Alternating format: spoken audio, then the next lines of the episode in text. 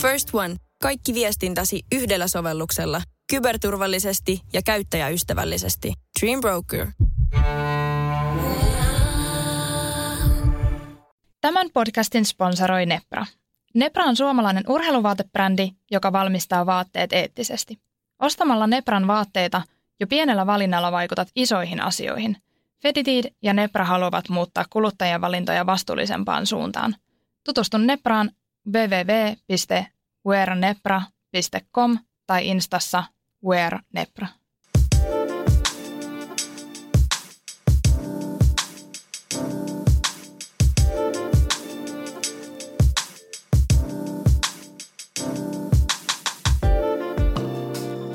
Tervetuloa Ferited Interviews-jakson pariin. Tässä jaksossa puhutaan I Wanna Work in Fashion jaksosta, mitä me oltiin Emmin kanssa nauhoitettu jo aiemmin. Ja nyt meillä on vieraana tänään Elina Hyvölä. Tervetuloa. Kiitos, kiitos. Eli puhutaan Elinan urasta ja missä tällä hetkellä on töissä. Ihan mieletön paikka voin kertoa. Ja sitten muutenkin opinnoista ja työkokemuksesta muotialalla ja miten se on vaikuttanut omaa elämää sitten Elinalla. Eli Elina, haluatko kertoa itsestäsi vähän? No täytän tuossa parin viikon päästä 25 vuotta. Mä alun perin Turusta, asuin sitten Helsingissä aika pitkään. Sitten mä olin vaihdossa, yliopistovaihdostoa Milanossa, opiskelin siellä muotia, muotibrändäystä. Ja sen jälkeen on sitten asunut myös Australiassa ja nyt Pariisissa viimeiset kuusi kuukautta. Ja olen tehnyt aika laaja-alaisesti kaiken näköistä muotialalla, kun mä etin, että mikä olisi se mun oma juttu. Ja nyt sitten on viimeisimpänä päätynyt ää, malliskautiksi tämmöiseen isoon kansainväliseen mallitoimistoon.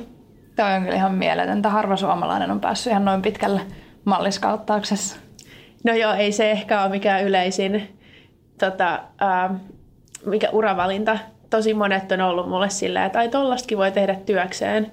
Että mä oikeastaan löysin sit siihen pariin, just kun mä olin Milanossa ja mä olin kokeillut toimittamista ja stylaamista ja ne ei jotenkin tuntunut omilta jutuilta.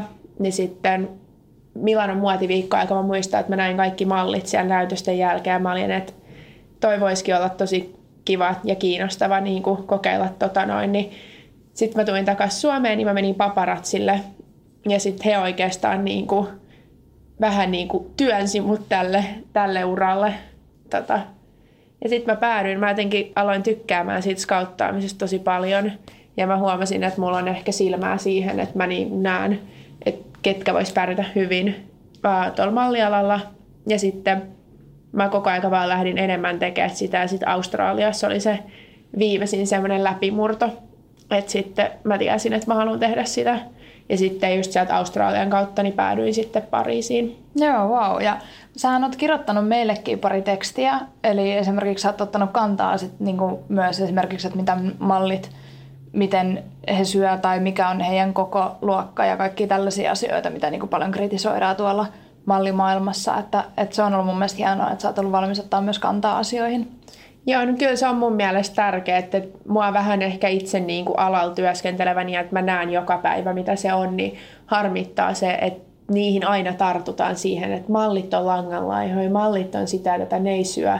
Ja mä voin kertoa ihan niin kuin mun omasta henkilökohtaisesta kokemuksesta, että mä just vietin kolme viikkoa New Yorkissa aikaisemmin tänä syksynä meidän nuorten mallien kanssa malliasuntolas ja he syö joka päivä pizzaa. Mm. Samoin, että se on ehkä enemmän vain siitä, että ainakin meidän toimisto, niin me pyritään siis ottamaan vaan sellaisia ää, talentteja meidän listoille, joilla ei ole jatkuvaa kamppailua niiden mittojen kanssa. Et mä oon ehkä enemmän sitä mieltä, että jos on jatkuvasti ongelmia, että sä et pysy niissä mitoissa, mitkä, ja ne mitathan ei ole siis mitään, että et meidän toimisto määrittelee ne, mm. vaan me mennään täysin asiakkaiden niin kuin, toiveiden mukaan että me, vaikka me haluttaisiin ehkä myös enemmän tukea sitä, että olisi vaikka normaalikokoisia malleja, mutta se on vaan fakta, että huippumuodin parissa ne normaalikokoiset ei välttämättä työskentele niin paljon. Joo. Mitä tota, sulla olisi antaa vinkkejä ihmisille, jotka haluaa esimerkiksi tänne mallialalle, niin kuin joko malleiksi tai sitten malliskauteiksi, tai onko jotain niin kuin ihan ykkösvinkkejä antaa?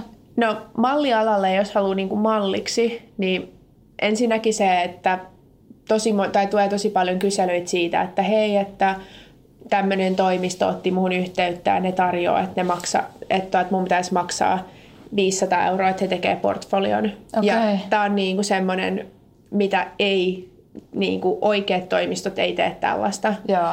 Et Suomessa on just, että jos sä googletat, niin täällä on muutama, muutama semmoinen niin kuin toimisto, kun tekee just isojen kansainvälisten toimistojen kanssa yhte, yhte, yhteistyössä, ää, yhteistyötä, Joo. niin, niin kannattaa nii, niitä sitten lähestyä ja he sitten osaa kertoa paremmin.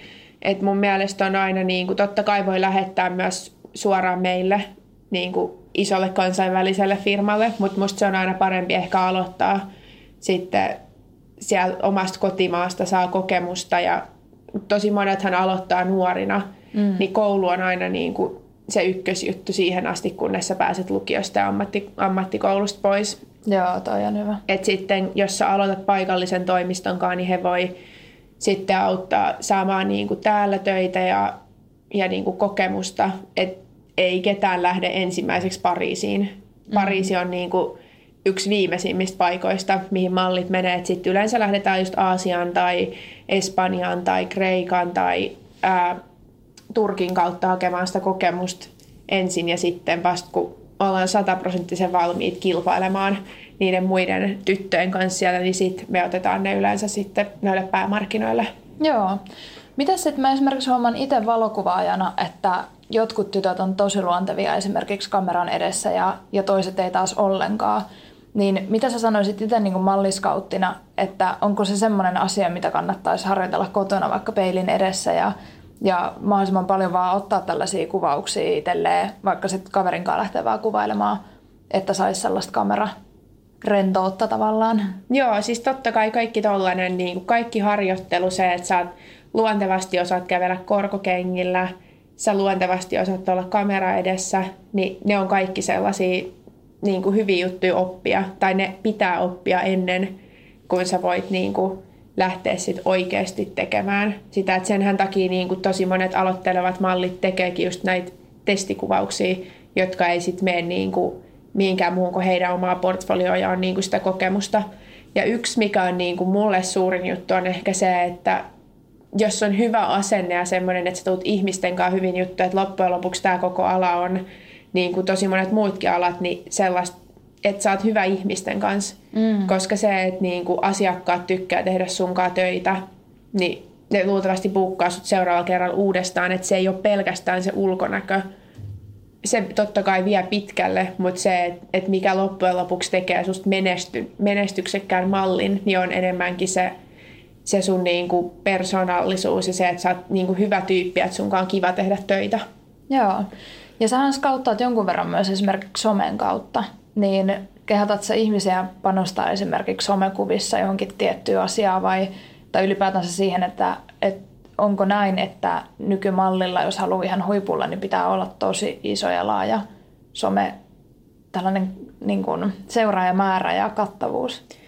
No se totta kai auttaa. Se on ollut nyt viime vuodet niin kuin pinnalla se, että pitää olla paljon seuraajia ja näin. Mm. Mutta se ei ole meille mitenkään tärkeä asia, kun me löydetään uusi Joo. malli. Tai että me autetaan sitten malleja just sen niin kuin oman someprofiilin rakentamisessa. Että ei ole niin kuin, ei vaadita mitään seuraamääriä, mm. että sä voit tulla skautatuksi.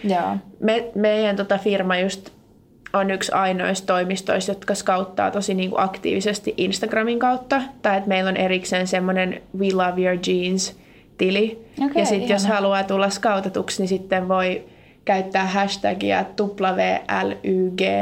Okay. Ja sitten meillä on meidän Pariisin toimistolla on henkilö, joka siis ihan koko päivätyökseen käy läpi näitä. Mm. Ja meillä on tänä vuonnakin kolme tyttöä, jotka on löydetty tuon hashtagin kautta, niin kävelee Victoria's Secretin näytöksen nyt okay, myöhemmin wow. tässä kuussa. Mahtava. Että se on ollut tosi niin kuin hyvä väylä meille löytää malleja, mutta ehkä se, että jos sä tägäät niitä kuvia, jos sä haluat tulla toimiston löytämäksi, niin silloin me halutaan nähdä se, että miltä sä näytät oikeasti ilman meikkiä luonnollisesti. Mm. Ja näin, että ei niinkään semmosia, mitä airbrush-attui huuletörölkuvia, missä on paljon meikkiä. Semmoinen ei niinku, ei kiinnosta meitä, että me halutaan niin kuin mahdollisimman luonnollis, luonnollisia tyttöjä nähdä siellä Instagraminkin puolella. Joo, oikeastaan mun seuraava kysymys olisi ollutkin, että mitäs kaikki irtoripset, tekokynnet, kaikki botoksit huulissa, että tekeekö mallit tätä paljon vai onko se ihan ehdoton no-no? Se on meille ihan ehdoton no-no, mä voin kyllä sanoa. Että totta kai sit riippuu, että jos sä oot enemmän semmoinen influencer, niin sittenhän se, mutta mä voin kyllä sanoa, että ripsien pidennykset on niinku ihan ja botoksi, niin ei, ei ole niinku sellaista, mitä me etitään. Joo. Mitä sitten, kun on tämä influencer-kausi nyt tosi isona ollut jo vuosikausia, niin viekö he näiltä malleilta sitten töitä tällä hetkellä? No mä itse asiassa tein mun graduun tästä aiheesta ja kyllähän se on totta, että sellaiset niin kuin uuden kauden Instagram-mallit, niin nehän on, niin kuin se kilpailu on tosi kova. Ja kyllä mä voin jollain tasolla sanoa, että joissain niin kuin kaupungeissa niillä Instagram-seuraajilla on tosi iso merkitys. Esimerkiksi New York ja Lontoa. Milano ja Pariisi on sitten vähän enemmän sellaisia perinteikkäitä, että ei niinkään se ehkä Instagram-seuraajamäärä ja näin vaikuta. Et nyt ehkä huomaa, että se on pikkuhiljaa menossa myös niin kuin ohi se Instagram-vaihe. Mm. Että se ei ole enää niin, niin kuin voimakas, mutta sitten suurin osa meidän superstaroista on sellaisia, millä on niin kuin miljoonia seuraajia. Joo. Että totta kai niin kuin on brändeillekin ihan ymmärrettävää se, että miksi ne haluaa tämmöisiä ison seuraajamäärän malleja, koska onhan se myös niille niin kuin enemmän näkyvyyttä. Kyllä. Missä sä näet itse esimerkiksi viiden vuoden päästä?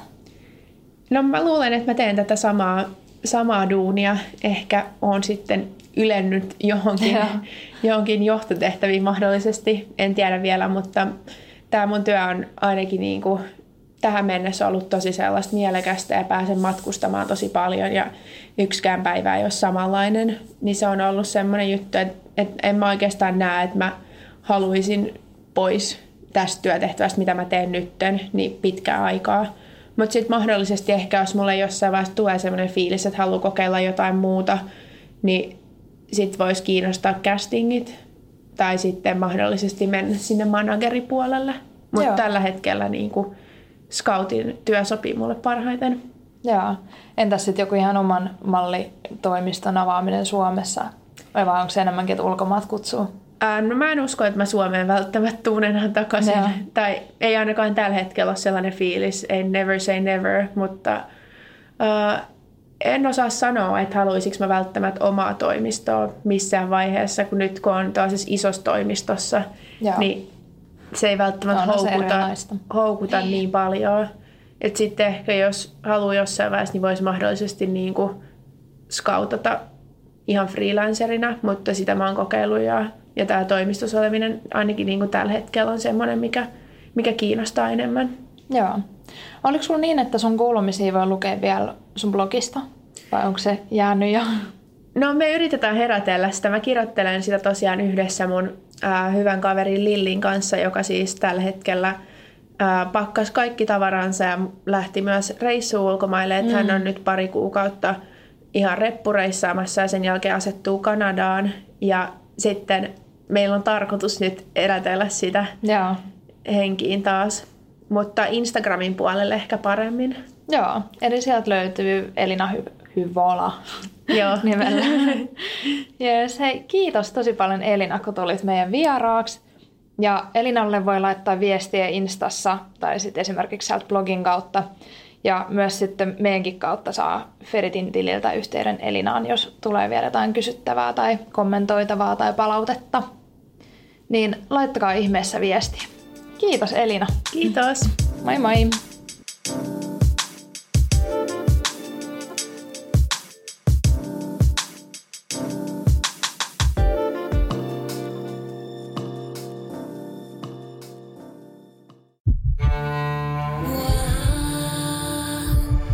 First One. Ensimmäinen kyberturvallinen ja käyttäjäystävällinen videoviestinnän ratkaisu Suomesta. Dream Broker.